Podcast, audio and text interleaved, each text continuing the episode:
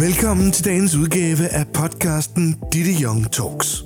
Hver måned tager Ditte et emne op, som fylder i hverdagen, og det kan være alt fra det spirituelle til det lidt mere letbenede og underholdende. Velkommen til dagens udgave, og hermed er ordet givet til Ditte Young. Hej og velkommen til øh, min podcast for december måned. Og noget af det, der optager mig rigtig meget i øjeblikket, det er, øh, skal vi ikke prøve at være lidt søde ved hinanden? Fordi at øh, julen er hjerternes fest. Nu går vi en dejlig tid i møde, øh, hvor man egentlig gerne vil tænke på hinanden.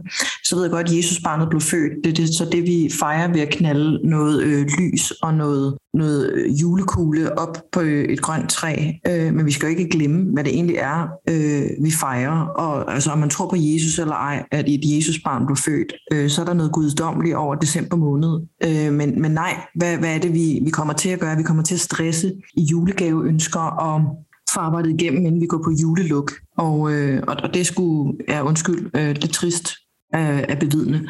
Altså noget af det, jeg oplever i øjeblikket rundt omkring mig, det er helt klart, at folk bider fra sig. Det er, at folk siger fra, at folk de bliver kede af det, at de bliver ramt i noget, øh, og det er i, i bund og grund et andet ord for, når der går offer i tingene.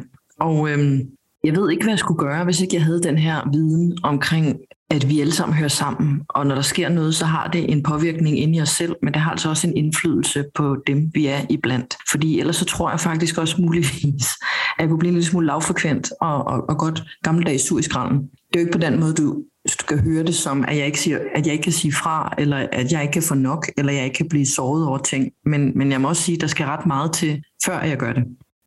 Jeg har haft nogle oplevelser her på det sidste, hvor at der har været nogen, i, omkring mig, som er blevet sådan personligt ramt, når det kom til noget arbejdsmæssigt.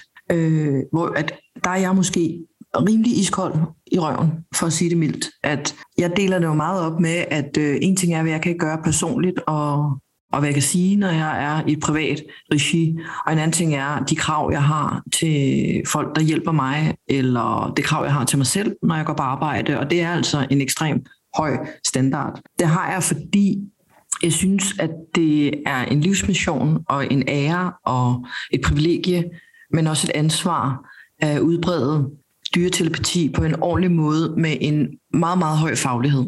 Og hvorfor at den faglighed er så høj for mig, det er altså for, hvis det her skal tages en lille smule alvorligt, og på sigt måske anerkendes som en alternativ holistisk brug, man kan benytte sig af lænet, godt lænet op af, af noget akademisk, såsom en dyrlæge eller anden behandler, øh, så er der ikke rigtig plads til fejl overhovedet.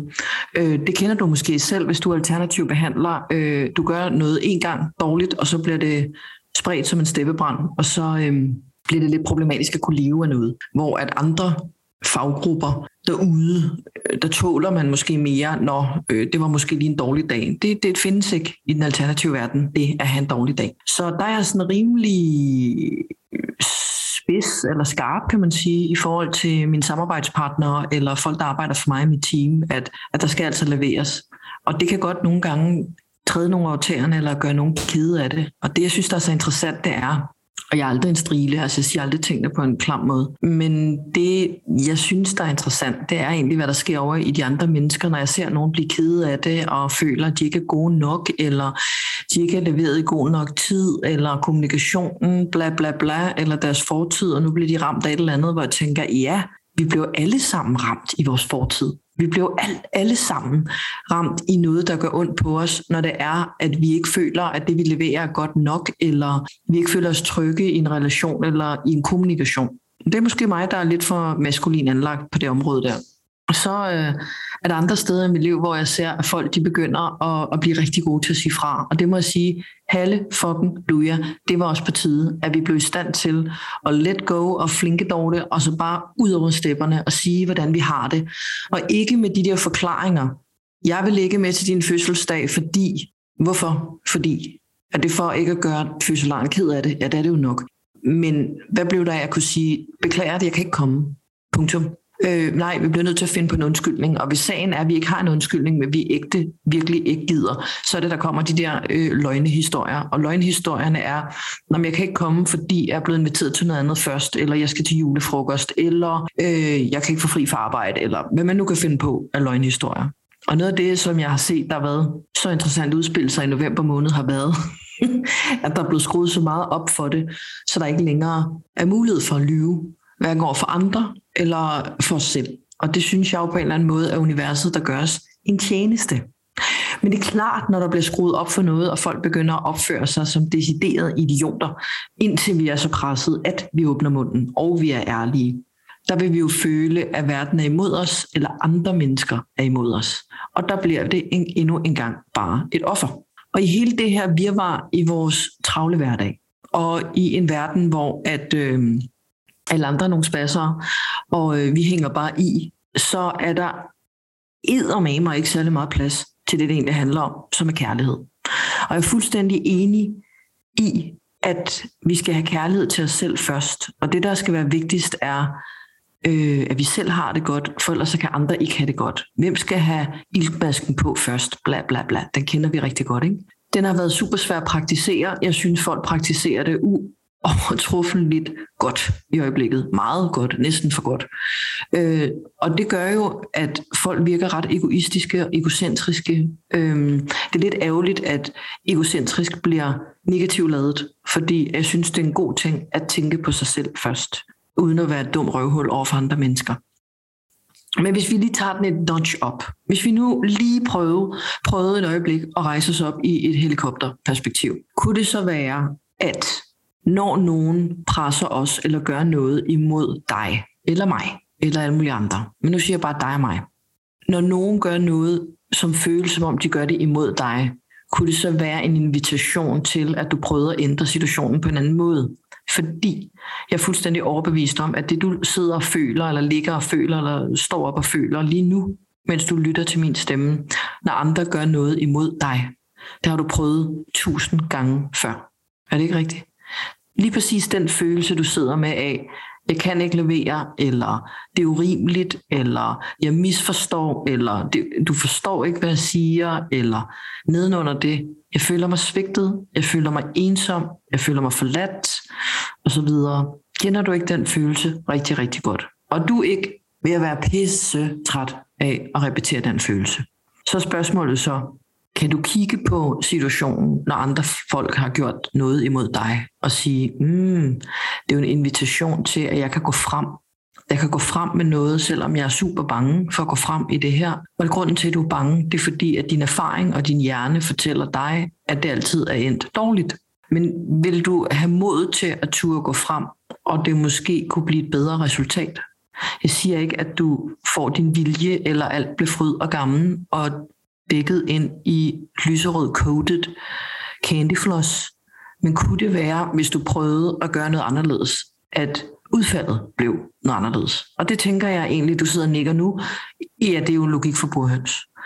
Øhm, og når vi gør det, når vi selv tager ansvar for vores egne handlinger, så er det jo der, at vi kan blive mere kærlige og finde noget kærlighed. Så er der mange omkring mig heroppe mod juletid, og jeg har jo lavet en podcast øh, også omkring er julen hjerternes fest sidste år. Og det er lidt noget andet, jeg taler om, men det går lidt øh, hånd i hanke med det. Jeg kender rigtig mange mennesker, der vælger at undgå at mærke smerten ved at være alene til jul. Øh, ved for eksempel at gå på arbejde. Og det er jo en fin nok løsning. Jeg har selv tænkt mange, mange gange, at jeg var enormt draget af at kunne stå og lave mad til de hjemløse, eller gå ud på Christiania og stå bag en øh, kogegryde eller et eller andet, og hjælpe nogen, der, der var ved at fryse halv ihjel. Øh, nu er jeg så privilegeret et menneske, at jeg har en familie, som rigtig gerne vil være sammen med mig juleaften, og jeg vil også gerne være sammen med dem. Så derfor så har jeg simpelthen ikke nændet at kaste mig ud i det der øh, charity projekt, som jeg egentlig i den grad har tænkt mig at gennemføre på et tidspunkt. Men jeg synes, at min tanke går lidt til dem, der ikke har noget valg. Dem, der ikke har det privilegie at have nogen at være sammen med, eller er blevet valgt fra, eller nedprioriteret, eller deres familie er så dysfunktionelle, så der ikke rigtig er noget at komme efter. Det synes jeg er trist. Og øh, jeg sender, hvis du er en af dem, dig og alle jer, en tanke, en kærlig tanke. Og i alt det her, med øh, julegaveræs og offermentalitet, øh, kunne man også rejse op og hæve sig op i helikopteren og tænke over, at der er muligvis nogle mennesker derude, der har det værre end dig og mig. Jeg så en eller anden artikel på Facebook her for nylig om, Aldrig nogensinde har der været brug for så meget julehjælp som i år. Der er rigtig mange, der søger om øh, julegaver. Jeg er meget flink til at donere gratis julegaver, når jeg bliver spurgt af sådan nogle organisationer, øh, hvor børn kan gå over på et træ og, og bare tage en pakke. Øh, jeg ved ikke, hvordan de koordinerede lige præcis øh, nogle af dem, der ønskede sig mine hestebøger, øh, og det er også for dem, der fik hestebøgerne, faktisk. Om der var nummer på, eller et eller andet, med du, du får pakke nummer 12, eller et eller andet. Men det vil jeg meget gerne bidrage til, at, at der findes faktisk børn derude i, i velfærds Danmark, hvor at moren og faren ikke har råd til en flæskesteg, eller en and, eller en julegave til deres børn eller barn. Øh, så er der nogen, der har det værre end dig og mig. Øh, jeg har det ikke dårligt, vil jeg så sige, men er der nogen, der har det værre end dem, der har det dårligt? Øh, ja, det tror jeg nok, vi skal regne med. Så hvad kan vi gøre? Jamen altså, noget af det, som jeg har sat i gang nogle gange, det har jo været challenges. En af challengene hed Pass It On. En af dem, jeg har lavet med en anden sød kollega, jeg har, det hed, øh, den hed You Know Love When You See It. Og så skulle man poste et kærligt billede hver dag. Øh, og så har der også været øh, challenge, The Challenge Bebrejt mig.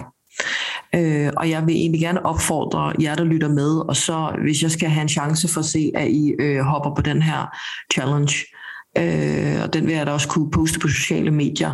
Jeg håber at virkelig, at nogen af jer vil hoppe på. Det vil helt klart være, følg dit hjerte.